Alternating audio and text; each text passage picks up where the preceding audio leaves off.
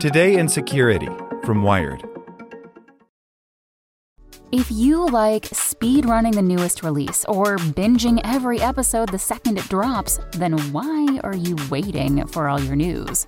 Check out IGN's updated games and entertainment news podcast. We're dropping new episodes in your feed all day to keep you up to date the minute there's a new announcement. Find IGN Games and Entertainment News wherever you listen. For the ones who work hard to ensure their crew can always go the extra mile, and the ones who get in early so everyone can go home on time, there's Grainger, offering professional grade supplies backed by product experts so you can quickly and easily find what you need. Plus, you can count on access to a committed team ready to go the extra mile for you. Call, clickgrainger.com, or just stop by. Grainger, for the ones who get it done.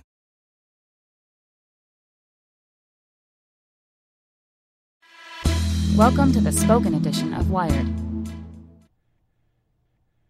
California unanimously passes historic privacy bill by Issie Lapowsky. California lawmakers unanimously passed a new privacy bill on Thursday that would give residents of the state more control over the information businesses collect on them and impose new penalties on businesses that don't comply. It's the first law of its kind in the United States. The so called California Consumer Privacy Act of 2018, AB 375, if you're scoring at home, was introduced late last week by State Assembly member Ed Chau and State Senator Robert Hertzberg in a rush to defeat a stricter privacy focused ballot initiative that had garnered more than 600,000 signatures from Californians. The group behind that initiative, Californians for Consumer Privacy, said it would withdraw it if the bill passed. The deadline to withdraw was Thursday, forcing the state legislature to fast track the bill through the state Senate and Assembly and get it to Governor Jerry Brown's desk by the end of the day. The law takes effect in 2020, but in some ways, Thursday's vote is only the beginning as business interest groups work to tinker with the legislation's details before then. In a statement to Wired following landslide votes in both state houses, Hertzberg said, Today, the California legislature made history by passing the most comprehensive privacy law in the country. We in California are continuing to push the envelope on technology and privacy issues by enacting robust consumer protections without stifling innovation. The new legislation gives Californians the right to see what information businesses collect on them, request that it be deleted, get access to information on the types of companies their data has been sold to, and direct businesses to stop selling that information to third parties. It's similar to the General Data Protection Regulation that went into effect in the European Union last month, but adds to it in crucial ways. Under the GDPR, businesses are required to get users' permission before collecting and storing their data. But the way most companies have designed those opt in pop ups, you really don't have a choice, says Ashkan Soltani, former chief technology officer of the Federal Trade Commission who helped author the ballot initiative. The ballot initiative would have prevented businesses from denying service to consumers if they opt out of having their data tracked and stored. The law contains similar language, though it creates what Hertzberg calls the Spotify exception, which allows companies to offer different services or rates to consumers based on the information they provide. For instance, a free product based on advertising. But the bill states the difference must be reasonably related to the value provided to the consumer by the consumer's data. Had the bill failed, it would have been up to voters to decide whether to support the proposal on the ballot in November. Prior to Thursday's vote, Alastair Mactaggart, the real estate mogul behind the ballot initiative, sounded optimistic about his options.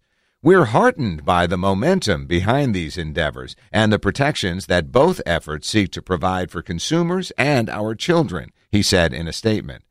But ballot initiatives are far more difficult to change once they're passed because amendments require yet another two thirds majority vote on the ballot. That may be one reason why opponents within the tech industry reluctantly supported the passage of the bill, says Soltani. It's easier to change. The Senate can vote on amendments and the special interests can lobby on these amendments, he says. The reason why we haven't been able to do anything in privacy for 20 years is because the special interests are so powerful. The tech industry did throw the full weight of its lobbying might and money at the fight against the ballot initiative, spending millions of dollars to oppose it through a group called the Committee to Protect California Jobs. They argue that the measure would open them up to liability that would hurt their businesses and their ability to hire.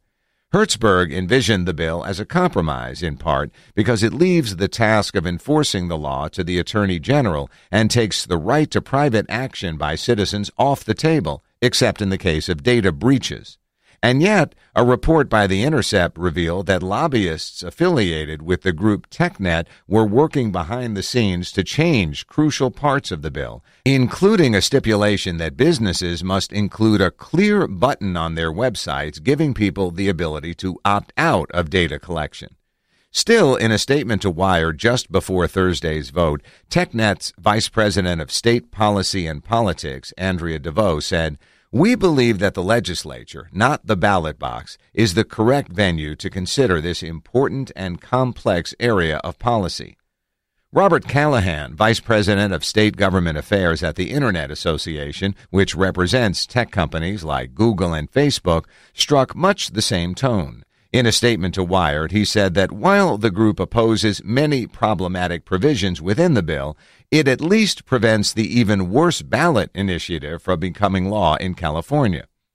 Facebook initially supported the opposition initiative, but pulled out publicly in April, a month after news broke that a political consulting firm called Cambridge Analytica amassed data on tens of millions of American Facebook users for political purposes without their knowledge. We took this step in order to focus our efforts on supporting common sense privacy measures in California, the company said at the time. Now, in a statement to Wired, Facebook's Vice President of State and Local Public Policy, Will Castleberry, said that while the bill is not perfect, the company supports it and looks forward to working with policymakers on an approach that protects consumers and promotes responsible innovation. The law goes into effect on January 1, 2020. The Internet Association has already hinted at efforts to modify the legislation before implementation. It's critical going forward that policymakers and industry work to correct the inevitable negative policy and compliance ramifications this last minute deal will create, Callahan said. Since the bill was introduced last week, some of those changes have already been made. One key difference the bill initially required businesses to share accurate names and contact information for third parties that bought user data over the prior year. That language has since changed, requiring businesses to merely disclose the categories of third parties that bought the data. The industry's argument, Soltani says, is that it would be too difficult for businesses to track which third parties have access to the data. I argue the other side if they're sharing data with third parties, they might want to have a mechanism to keep track of who they're sharing with, he says. Still, Soltani believes the law as it stands will have a tremendous impact and could set the standard for states across the country whose citizens can press their own governments to adopt something similar. Once people see this is possible and once companies start complying, he says, I think other state citizens will say, why can't we have this too? Without the ones like you, who work tirelessly to keep things running, everything would suddenly stop. Hospitals, factories, schools, and power plants, they all depend on you. No matter the weather, emergency, or time of day, you're the ones who get it done. At Grainger, we're here for you with professional grade industrial supplies. Count on real time product availability and fast delivery. Call clickgrainger.com or just stop by. Grainger for the ones who get it done.